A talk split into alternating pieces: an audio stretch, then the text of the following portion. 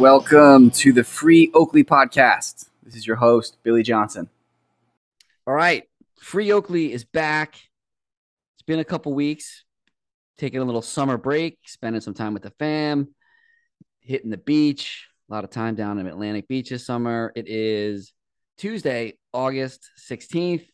I'm joined by my cousin, Nick Ambruso, my uh, my younger, handsome, half-Italian cousin. I'm looking at that's his right. uh, don't, don't, don't forget about the handsome. That's right. I'm looking at him. I'm looking at him right now on Zoom. Nick Ambruso, welcome to Free Oakley.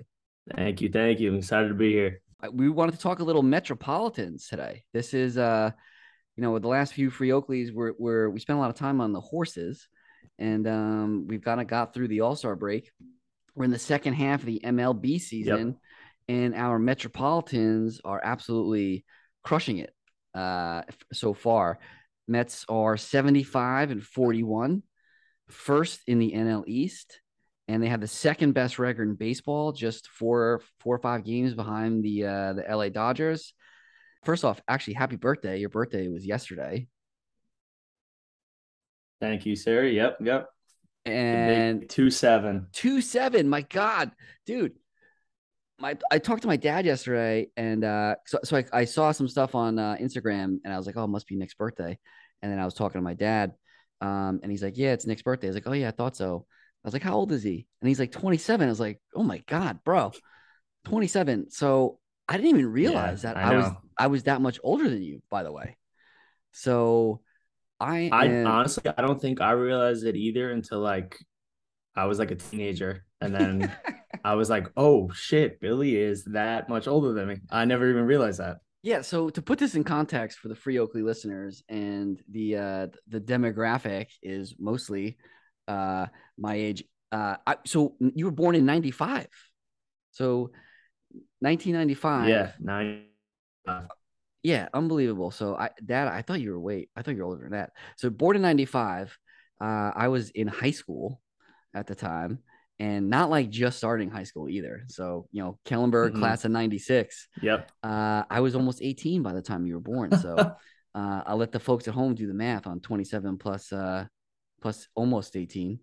Um, but so I, I when you when I heard that, it made me think, because we had planned on doing this podcast for a while. And it just made me think just a little bit more mm-hmm. about, wow, so twenty-seven, uh, that means, you know, if you're born in ninety-five, so you, mu- you must have like no recollection of like the ninety-nine, two thousand teams. I mean, two thousand, you were five years old. You don't remember anything at, do you? Not really. Like there's definitely like players and stuff I remember from that era, but like I'm more so like, you know, oh six, oh seven is really like kind of like, because, like, honestly, when you're younger, you watch the games, I don't think you really, like, get a full grasp for it until, like, you start hitting, like, you know, that, you know, mid-grade school, middle school, where you can really start to pay attention. You can really start to, uh, you know, like, get a grasp for what's going on in the game and, like, get a grasp for who the players are and things like that. So, definitely, like, oh six, oh seven was, like, the first, like, real run for me, you know, yeah. for in terms of playoffs. Um But yeah, no, I don't, I, I don't really have too much recollection. I mean, I obviously know it's a Subway Series, and you know, I know yeah. the history and stuff like that. But no, there's no real like memory to me. Um, I think the only real memory from like that time frame is the Mike Piazza nine eleven home run. Okay, okay, like, so that was right after. Um, yeah, so two thousand one, yeah. Uh, and that was a uh, yeah. I was living in this. I was actually living in the in the uh, in the city. I was on the Upper East Side. Uh, yeah. That was just like just was such a massive, monumental moment. I think it's still probably for me, uh, my almost maybe my top Mets moment. Um, and Piazza is, is my. I, my, I still get chills when I see it. So yeah, I remember exactly where I was. I was watching it in my living room on uh, eighty-fifth. I was living with uh, Petey Billard and and Robbie Peters on the East Side, and uh, and I remember just you know that that it was they're playing the Braves like they are now. And it was just one of those, like, just like you never forget where you are when that happened. Um, the Piazza was a huge guy for me. Yeah. Um, it, so it sounds like, you know, for, for those, those, uh, those early, like those, those years for you were kind of like me in eighty-six. I, you know, in in eighty-six, I Probably. was like, you know, I was only like, um, you know, seven-ish, seven years old, eight years old. Uh, I, I remember it being like on. I remember it kind of being a big deal. Uh, I don't remember like, you know, every game or, you know, I was, I, I, I've said before, I was more interested in like the Muppet Show probably than I was the eighty-six World Series. But, um, but then like eighty-eight for me was like a little bit more, I, I remember a bit more, um, you know, I was ten years old at that point. So if two thousand six, you're like eleven, that, ma- that makes sense. Um, for, for yeah. me, my guys were like Strawberry. I was a huge Darryl fan, uh, Howard Johnson. Big, big, big, uh, big, big mm-hmm. uh, favorite of mine. Who were your guys, uh, you know, growing up as a kid? Like, Piazza's my guy all time. Okay. Baseball, sports, like, he's my favorite athlete of all time. I used to symbolize him as, a, you know, and idolize him as a kid. Like, when I started playing baseball, I was a catcher. Like, I wanted to be number thirty-one. Um, there was a point in time where I did have the little blonde highlights like huh? Piazza. um so like he was he was like my guy. um I don't know if you know you you could see it probably in in the Zoom. I got a couple bobbleheads in the back. Um got my little Mets shrine in in, the, in my office. You know, I got a Piazza, a Reyes, um I got a Pedro over here. mm, yeah. Um then obviously David Wright. I think he could have been Hall of Fame worthy if he didn't get hurt, but it's just from watching it him as a kid and then watching him have to like go through the whole injury thing and missing all this time. And then twenty fifteen was really his own like real full run in the World Series. So like, it was just, uh, it was tough to watch that, but it was, you know, growing up watching those guys was definitely a good experience. Yeah. I, um, a big D Wright fan, obviously. It was, it was awesome to see him come up. Mm-hmm. And, you know, hopefully maybe some of these, these guys that the Mets have, like, you know, it's awesome to see Pete Alonso kind of evolve into, you know, in year three, what he's yeah. turning into. But like David D. Wright was like that. He's a big time prospect. It was, you know, it was great to see when he came up. Um, interesting. You brought up twenty fifteen. So he hit like a unbelievable, one of the other favorite moments I think I have, or, or I find myself, if I'm, if I find myself in like a YouTube rabbit hole, Uh, I will find myself looking at the Piazza nine eleven home run, but also the David Wright game three home run of the twenty fifteen World Series yeah. when they were down one nothing. Uh, what an awesome moment for him, man. Because you're right, like I, there's a case to be made. Obviously, you know, career ended early because of injury. The back stuff limited him a lot. Like you know, even the, the amount of games that he did play, uh, you know, a lot of injuries, injury, you know, plague seasons. You know, he, he was just, you know, a numbers machine uh, in those in those mid two thousands. And um, that that twenty fifteen game three home run was was huge. Uh, that was Syndergaard uh, took, you know, through through high and tight on Escobar to open the game. Um, that yeah. I, that was I was at game four of that World Series. And, and that, you know, I, you know, you know, like, and, you know, my fandom here is like, you know, Islanders, Knicks, uh, Mets, and Jets. Uh, the Mets have the, yeah, the, the only time of, you know, so. right. So the only time we've really seen any sort of playoffs. I, I got the two thousand World Series. Obviously, I was like twenty, at, you know, yeah. in my twenties at the time, and then twenty fifteen. So twenty fifteen must have been huge for you. Well, it was even bigger for me because that was like I was in college. Like, yeah. I was actually there with a lot of uh, my cousins and stuff from my dad's side, and I remember just sitting in the in the stands. I kept refreshing Twitter, seeing what's going on. Then I'm seeing all the rumors about um, Carlos Gomez yeah. being traded for, uh, I think it was Wilmer and Wheeler, right? I think it was. Yeah. So yeah, yeah. everyone in the stands is getting these updates. Everyone screaming, pack your bags, Wilmer, see you later, blah, blah, blah. You know, have fun in Milwaukee. And, you know, unfortunately, that's how he first heard about it. Um, He's walking off into the dugout, and you know, people screaming at him, and then that's kind of next thing you know, you've seen the replays of you know him wiping the the tears and stuff in the field, um, and then I don't know, it was just cool to like you know all those moments where like you know like oh I wish I was there, you know it would have been cool to see that in yeah. person, but you know I feel like I finally got one of those moments where I could actually see it there in person, really like, experience what was going on in the stadium, and that was that was just a crazy game, and then. The next day when he hit the walk-off, that was like very, t- like, you know, story movie written, guy thinks he's getting traded, cries on the field, and the next day he hits a walk-off home run. Like, just that that whole year just felt so special. Yeah. Um, and yeah. It was, just, it was nice to actually experience some some winning for once. Yeah, no, I mean, you think about, I don't even, they didn't, did they, you know, from two thousand six, they didn't even make the, uh, make the playoffs until twenty fifteen. So, because they, you know, they had the, they fell apart at the, um, yeah. Uh, didn't they make the wild card in oh seven? I thought they didn't, because I thought that was the, um, they, after two thousand six, they were in the lead in the division. They fell apart like in, in, uh, in oh six and oh seven. Yeah, you're right. And then, uh, and then eventually two thousand eight was like the last year of Shea. And then, you know, City and mm-hmm. City opened in two thousand nine, and, um, you know, they, they didn't win a bunch of those years. Um, so yeah, that, you know, so your two thousand fifteen was like my two thousand, you know, Mets making the World Series. Exactly. I, I haven't seen anything since I was a little kid. I haven't seen much winning. Um, and you know, then, to, then to make it, and, and with the teams we just rattled off, it's not like we're following a bunch of winners here. So, um, yeah, that Wilmer, no, no yeah, we're not. And that Wilmer, you know, started like a nice little run. That's, you know, that two thousand fifteen team caught fire really late. I think they were kind of hovering around yeah. like five hundred most of the year, and then went on a got, you know, showed, went on a little bit of a run. And then, you know, Sandy pulled, you know, the Gomez thing fell through, and then he wound up getting Cespedes.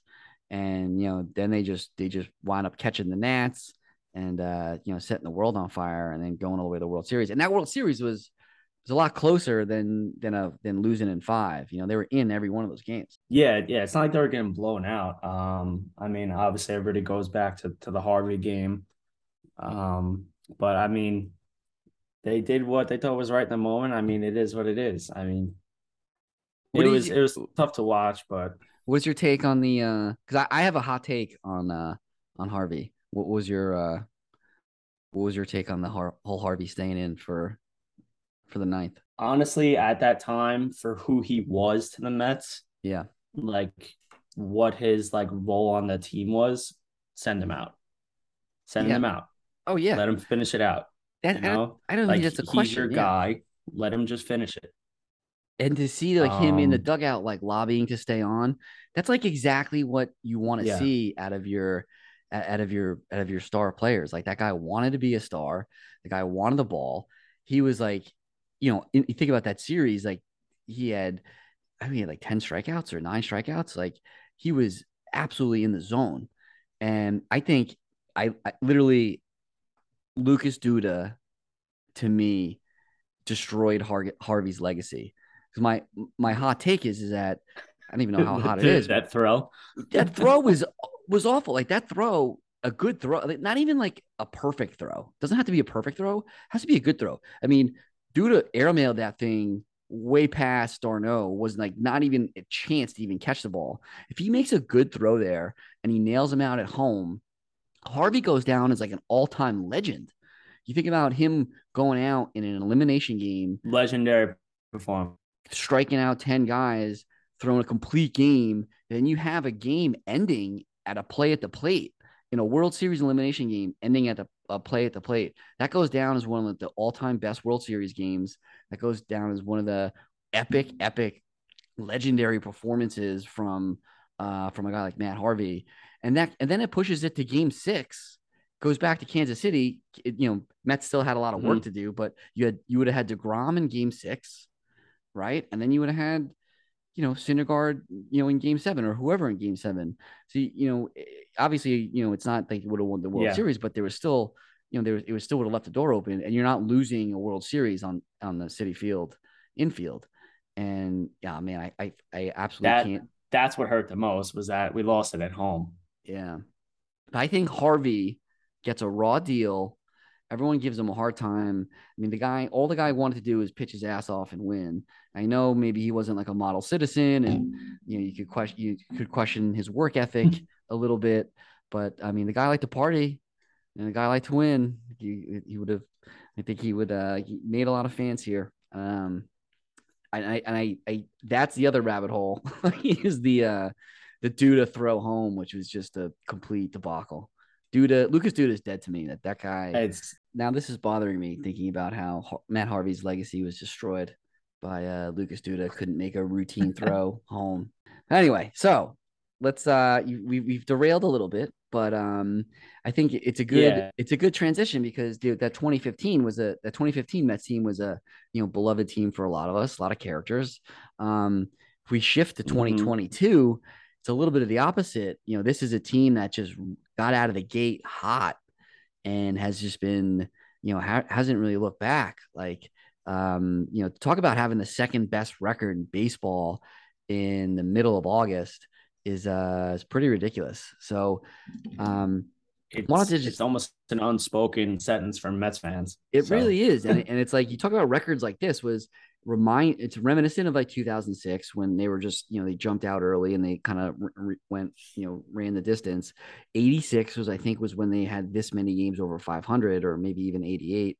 So let's just quickly run through like how we got here. Uh, in terms of this year, and we'll we'll spend this next, you know, we'll mm-hmm. spend the next few minutes just kind of walking through this team and where we are and where we think we're headed. Uh, I, I think that you know, there's a I think really there's a couple main things I think you could point to uh, in terms of this this off season, and I really think it was just like keep it simple. And if you boy, if you looked at look at what they did, they had uh, they went from um, you know, I know it didn't work out with Terry. Uh, Terry Collins was like a legit manager, got them to the World Series. They went to Mickey Callaway. I love like, Terry Collins. Yeah. They went to, to, to, to Terry, to Mickey Callaway, who's a complete joke. Guys like out of the league for sexually harassing uh, female reporters. Uh, they were going to hire Beltran. Yeah. And then they had to fire Beltran before he even coached the game. Because of the whole and, cheating scandal. Because of the whole cheating mm-hmm. scandal. And they replaced him with Luis, Luis Rojas, who is like the third, the man, now the Yankees third base coach. So they got a real adult in the room, Buck Showalter, you know, got, you know, guy's been in the, in the, in a lifelong baseball guy, uh, managed the Yankees back in the mm-hmm. nineties, you know, managed the, the Diamondbacks, the Orioles. Buck is a legit adult in the room, and he coming, coming in changes the whole culture. You t- talk to these guys about winning, being professional, which is something that they really didn't have. So you bring in Buck. And the next part is you, you get a guy like Max Scherzer, best pitcher in the market's available. Go out and get him. Give him, give him, you know, pay, you know, pay him the money. Now you've got Buck and Scherzer in the locker room. Those are real adults in the room. Yeah, it's just I still watch games, and I still can't believe that Max Scherzer is pitching for us and not against us. Like it's just so surreal to see that like a generational pitcher who has been killing us for years, yeah, is finally on our side. And I think that his intensity and his knowledge of the game and stuff like that is a huge like contribution to like how good we've been this year. Um, I was watching the game the other night, and they were talking about how, you know, Bassitt, DeGrom, all these guys are, you know, kind of switching to these first pitch curveballs. Um, they're coming at a lot of batters now with first pitch curveballs, and you know, a lot of that goes to Max because he's teaching these guys, you know, they have these little like powwows that after a starter has um, comes out of the game, they have these little powwows with the rotation in the dugout where they kind of go over things. They talk about what went wrong, what went well. And like, I feel like we never had that in past years. Yeah, it really is. It's, it's, it's incredible to watch because you're right. It, it is different because I think with him, it's like the guy just comes out, trusts his stuff. He throws strikes. If he gets behind mm-hmm. an account, he's going to challenge you. He's going to come after hitters. He doesn't walk anybody, you know, high strikeout guy, but he'll pitch the contact uh, and he and he'll get touched up here and there for sure. Um, you know, there, there's yeah. been a couple games where, where that's been the case, but you know, he still pitches to contact and, and trusts his stuff, which is great to see. Um, you know, goes deep into games. Uh, he had an injury setback, but what I love to see was that the guy got hurt, but rehab, came back, got himself healthy, and and came back just as good. So, uh, you know, in, in years past, a guy, you even think about a guy like DeGrom, he gets hurt and then disappears for for a year and a half, and you kind of wonder, you know, wonder what happens to these guys. Um, so I, I think with the uh, you know the additions of Buck and Scherzer, you got like a whole new attitude, uh, changes the culture, and then talking of culture, I I think it was a, a huge deal not re-signing Baez. They they traded a they really got him for a rental last year, And then uh, he was a free yeah. free agent this year, and I was not a Baez guy. Uh, the whole thumbs down thing drove me nuts.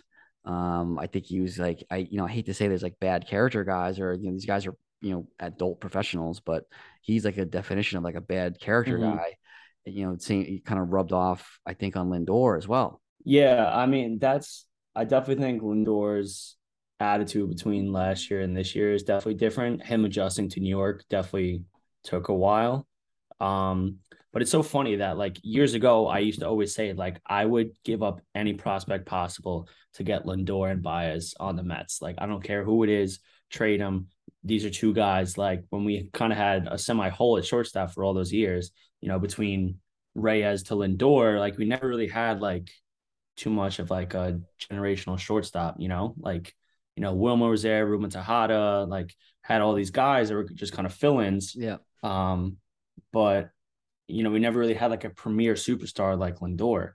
And I remember when Baez, when the Cubs won the World Series, like, he was a top three shortstop in the league. Like, he was a monster, and especially defensively and on the base paths, like, he was a game changer. And I wasn't crazy about the giving up Pete Crow Armstrong in that trade.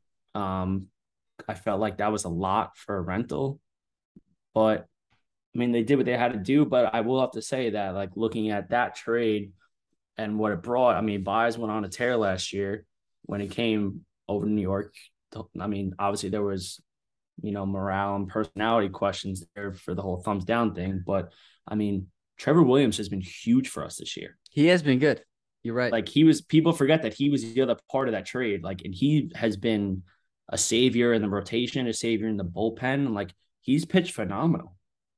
Yeah, he's been he's been like that good, like, um long long guy, spot starter. You can even get like an you can get like an inning out of two of him out of the pen.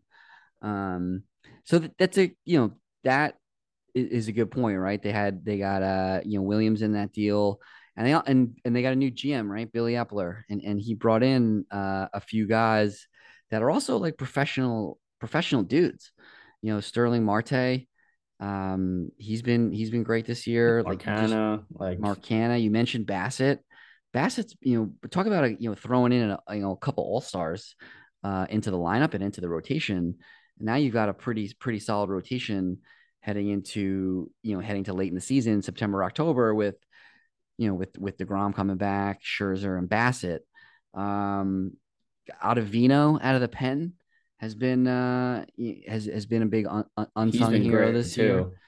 Um, so you know, so some you got some quality acquisitions this this offseason, and then you're getting monster years from Alonso and Diaz, and I, I think you could throw Lindor in that category, like second on the team in R B Is, guys in the middle of every big rally. Uh, you know, him and Alonso have really made this team go all year. Lindor. Obviously, his average wasn't as high, but I think he was snubbed for an all-star vote. You know, I definitely think he belonged in the conversation more than people were giving him credit for. I mean, aside from his average, I mean, he's up there in R B Is. He's up there, you know, war. Like, he's up there in all these different um, categories that are so pertinent now in this game that, you know, the guy should be getting nods for a possible – M V P ballot too. I mean, that's a crazy statement and maybe a hot take. Um, yeah. But I mean, Brent Alonso, both, they they belong in that category. Like, there's no doubt in my mind that that they don't. Um, you know, Lindor may be a hot take f- for some. Hey, hot takes Alonso are wel- hot, might be. Hot takes are welcome on uh, on Free Oakley. You know, plenty of room, plenty of room for those. Um, and he's up to two, he's up to over two seventy. Which so, is not where he was at the all-star break. Yeah, but, totally. I mean, yeah. So, I mean, looking at the deadline, I was not a fan of the Vogelbach trade at first. I gladly said I was wrong a week into the trade. Yeah. Um, I love that guy now. I, I'm glad that they have team control over him um, for, I think, next – for, I think, next year as well.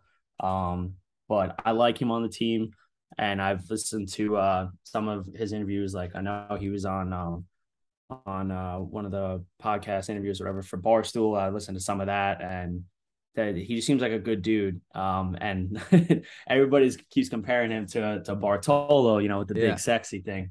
And he was saying in his interview, uh, his friends call him the big problem. And I was like, that that's an incredible nickname. That's an incredible nickname. Um, what I didn't like was the Ruf trade. I That okay. made no sense to me. I get you want to have a platoon at the D H because Dom and uh, Jay just didn't get it done. But if you really want to make a push, I like you got to do something a little bit more than that. Like Mancini was there. You could have went after him. Um, you know, Josh Bell, Charlie Blackman, they were probably having all these high asking prices. But, I mean, if you're going to hold on to all these prospects, then, like, you got to make a push. Like, Mark Vientos is still sitting down in yeah. the minors. He's a righty that could have been used in the in the platoon. Um, it's just – I just didn't understand the Ruf trade. Yeah, I get yeah, – I hear you. And that, and that's – I think that's fair. I mean, I think uh, so far it's been working out for Eppler, but you know, to be honest, like I, I was, I don't, I didn't really know much about any of these guys, you know, Naquin, Vogelbach, or or Ruf. I, I kind of knew the names, but didn't know too much about them. It was definitely Eppler really trying to thread the needle and thinking he had enough and needed to just make a couple tweaks versus, like you said, like kind of going all in or adding a one big bat who really could have maybe solidified things. Um, Yeah, Ruf is a real journeyman, right? I mean, he in Vogelbach to some degree, those guys have bounced around, played for multiple teams. I think Ruf even did a few years in Korea mm-hmm. not that long ago. I guess it's a numbers game for those guys, right? With the uh, you know, the advanced metrics, those guys o- O P S against, you know, Ruff's O P S against righty or, or lefties was, was like almost it was yeah. nine hundred. Um, Vogelbach, you know, you know, hits righties to that degree also. So I hear you, man. Like, you know.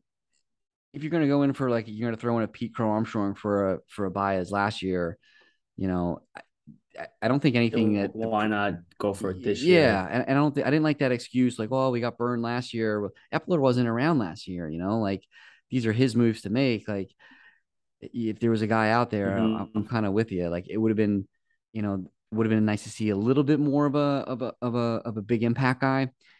I also would have liked to have seen more in the bullpen. I, I think the bullpen I was just going to say that is, is an issue, is definitely an issue, right? I mean, the, some of these guys are up and down, but like the one guy they got was Givens, who has not looked good. He was in the, he got, I've seen him maybe two good outings, two bad outings. He got pummeled yesterday. I know they were, they were kind of in a tough spot his, because Carrasco got hurt, but he got pummeled yesterday. His first outing with the Mets, I think is what is it the second guy he faced? He gave up a home run. Like it was just miserable his first two outings. His but first outing to the bullpen. I just want to yeah, go ahead. Uh, I just want to backtrack one. Uh, what I will say about the offensive trades that they made, I kind of compare this to twenty fifteen, where I think Eppler made the kind of Juan Uribe, Kelly Johnson move. As opposed to the yeah. Cespedes move. But down the line, Kelly Johnson and Juan Uribe were huge for the twenty fifteen team. Like, they were huge depth guys, and they made an impact. So I wasn't too mad about it overall because, if I, you know, the bench was more solidified than having with Naquin, Vogelbach, and Ruf rather than having J D, Dom, and Jankowski. True. So it kind of solidified the bench more, which I'm not mad about because, as you can see, we need depth with, the, with you know, with our injury history. But as for the bullpen, if you're going to make a trade with the Cubs for a reliever, it should have been for Robertson. I agree. I would have liked they need they need more than, than Givens here. Um, in that first outing, Givens gave up five runs and couldn't get out of the inning. He came in a, I mean, what did he come in? He came in in like a nine nothing game, I think, and gave up like five runs. Could only get yeah. two, you know, couldn't get three outs, and and um, Lugo had to come in for him. So. I mean, Lugo, the, the thing is, is that any one of these guys in the bullpen can look good on any given night, but I just don't trust any of these guys. Like, I haven't trusted Lugo in like two no. years. Um, I like what I see out of Ottavino, but my Yankee fan friends tell me like he's not to be trusted at all. So in terms of the lefty situation, I've been saying this for weeks that I think David Peters should go to the bullpen. Yeah, he's, I mean, he's been great as a starter, but I mean, you need someone who's a lefty and you need another lefty in the pen. I mean, with all these guys back, I mean, obviously not now because you got two two injuries to uh, Carrasco and possibly Taiwan Walker. But, like, if all these guys are back healthy, you have a full rotation, yeah. full roster. You know, you got to consider, like, they already said McGill is probably going to go to the bullpen, but okay. you got to consider Peterson. Yeah, I think, I mean, you know, for, for a lefty need, sure.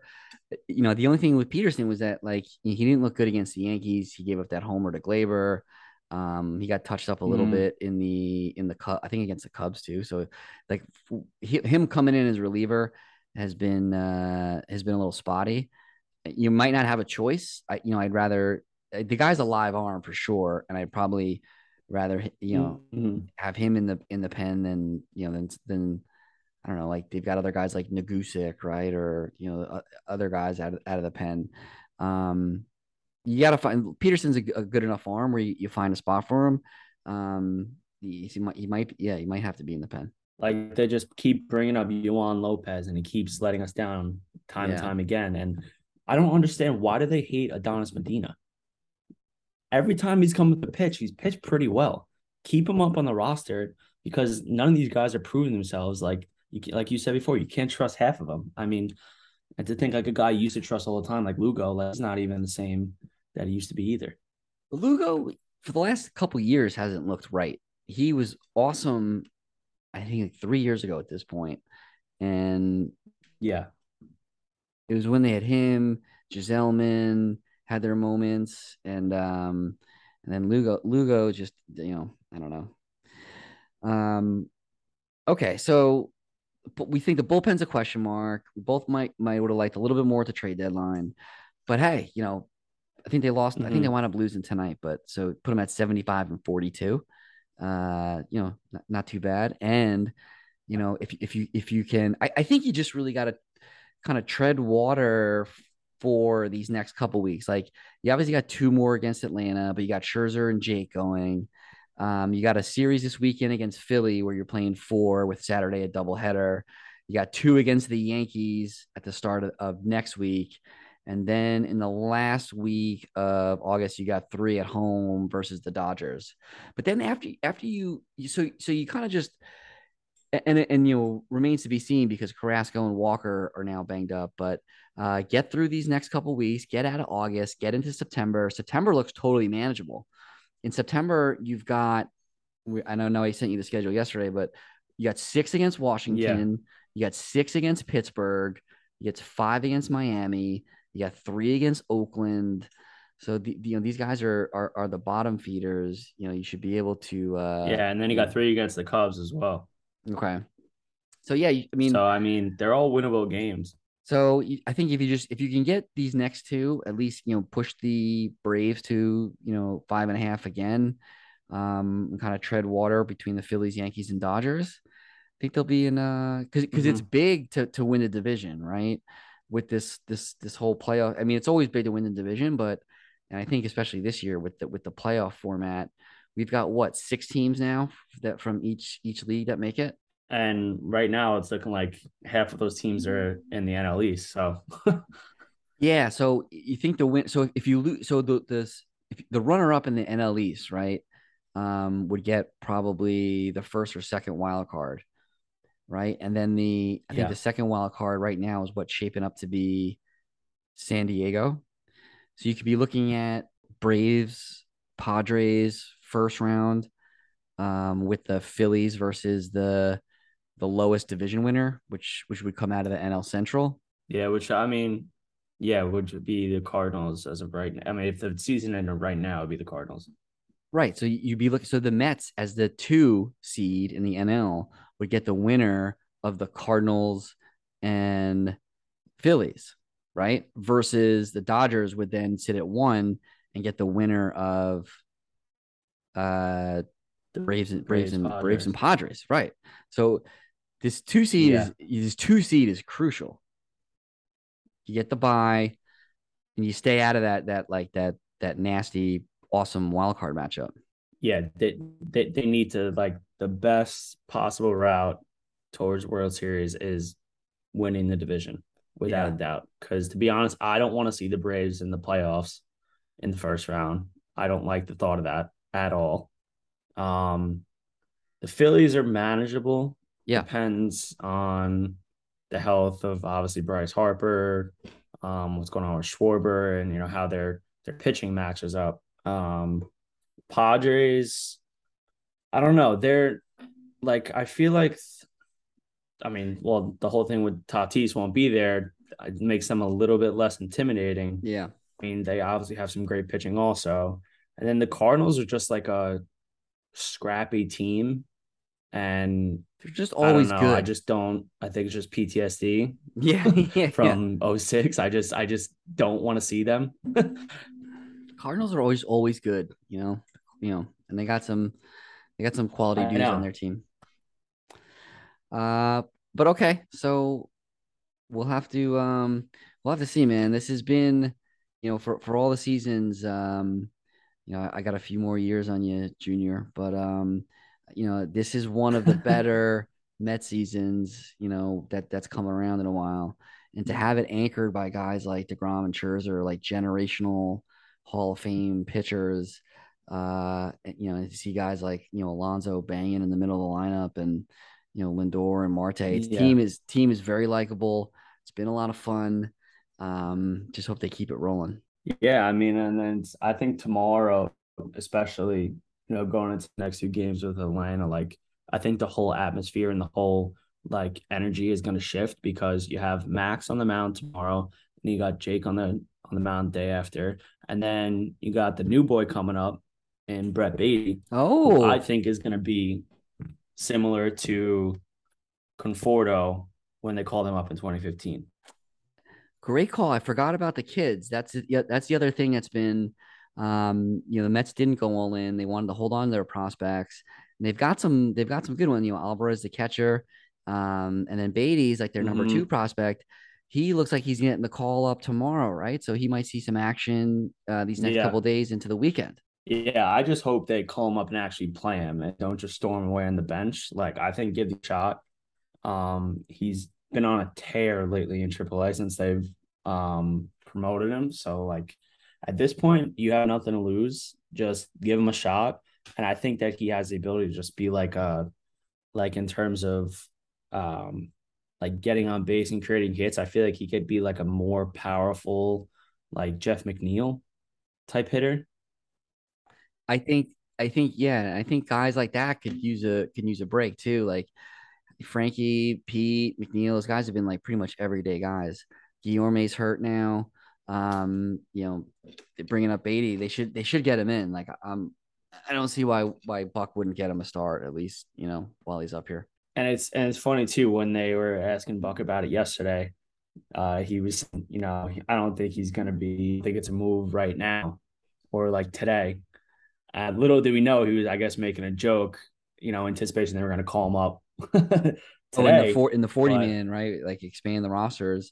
But uh, but yeah, Guillorme, yeah, Guillorme hurt, and then also right, Escobar. They're saying Escobar's hurt now too. Which I mean, Escobar has kind of been disappointing, but I mean, he's still a guy that you know you want to have available if need be. I mean, he's he's played great defensively, and he's just kind of struggled offensively. Like I don't think he lived up to um, what he's done past years, but I still think that you know he's a guy like I want healthy to be there, available for a bat, you know, for a pinch hit down the line or just.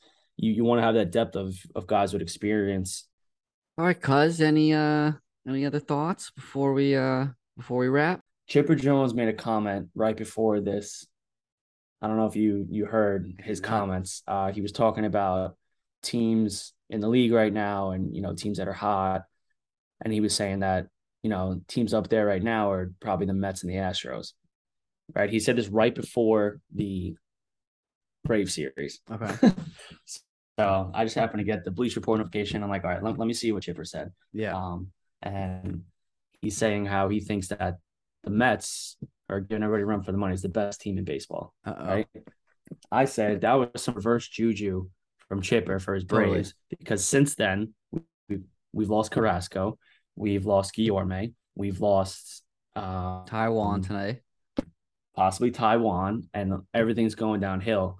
With these damn, you know, reverse kind of curse that Chipper Jones gave us. Dude, I do not like the Braves, this whole Braves angle. Uh, Strider was talking about how the Mets are lucky. Uh, Chipper's now giving uh, us the uh, reverse jinx. Um, Contreras is coming out to the Tim, Timmy Trumpet song, which is Diaz's song. Yep. Um, and we, we only gloss over Diaz too, but man, that guy's been a supposedly guy. They said he's been doing all season. But he, okay, when I think of the Braves, I think of uh, I think of our grandfather, uh, lifelong Yankee fan, uh, who is who's been in Myrtle Beach, South Carolina now since since since nineteen eighty-six. And um, he's kind of, you know, yeah. shown dual, dual allegiance to the Yankees and also the Braves, you know, Braves being the local team down there. Yeah. Um, so he, he's the only Braves fan that'll get a pass, pass in my book. And um, and it's it's been a bit of, you know, shout out to the fam down in Myrtle Beach right now. It's been a little bit of a uh, tough go. You know, our our grandmother's not doing too hot right now. Yeah. Um. So hope. Uh, you yeah. Know, definitely. And, uh. Definitely. Definitely say some prayers. And, um, but, you know, our grandfather, Pop-Pop, was a huge, huge baseball guy. And I think a lot of our, our love for baseball, you know, comes from him. Um, you know, he, I think he's ninety-five years old right now, and he, and he can still, can, you know, he can still throw out stats. He's, he's still up to speed on, on how everyone's doing. And, um, you know, so lo- love down to, uh, to Myrtle Beach, and hopefully Nana will, uh, we'll see you soon. Um, what else you got, cuz? Anything? Yeah. Um, I mean, speaking of Pop, do you do you know about the bet that him and I have every season? Do do you know about that? It's a it's a record bet. What what remind me of this? Yeah, so it's so what we do is, I mean, I've lost a lot of them um, because of how the Mets have performed yeah. over the years. But what the bet is is we do uh, the Yankees have a better record than the Mets. Well, if the Mets have a better record than the Yankees, he'll take me to dinner anywhere. Right? Okay. It doesn't matter the place. Uh. I think last time I won, we went to Frank's Steak in Rockville Center. Nice. Right? Yeah, Frank's is legit. If, yeah, nice steak. It was a nice dinner. But if the Yankees have a better record than the Mets, I got to take them to Nathan's. Okay. You got to give it to him, too. I, I think maybe it was three or four years ago, he threw out the first pitch at a Pelicans game or something. yeah, that's right. It was, that's right. It was on his bucket list, and he, uh, and he threw out the pitch for the Pelicans. Yeah. That's right. Oh, that's awesome. Well, yeah, and then when he was like eighty something, he got the Yankees logo tattooed on him too. That's right. That's right. Uh, big well, baseball guy, huge baseball guy, and like he, like like we said, man, that's where we get a lot of our love for uh for, for the game also. Um, well, cause man, happy yeah. you came on. This was this was awesome. Um, let me get uh yeah, this was fun. We should definitely do it again. Uh. When we get to football season, watch our uh, Jets. Hopefully, you know, mangle it back together. Oh my God, yeah, we'll we'll have you on. We'll talk about uh, Joe Flacco and Zach Wilson. Um, all right, let me get in the studio. let me uh, let me edit this this bad boy, and then uh, we'll send it down to uh, we'll send it down to Pop Up down in Myrtle. All right, cuz, talk to you soon, brother. Oh yeah, I'm sure he'd love to listen to it. All right, be guys. Good, man. Appreciate it. All right, we'll see you uh, soon on Free Oakley.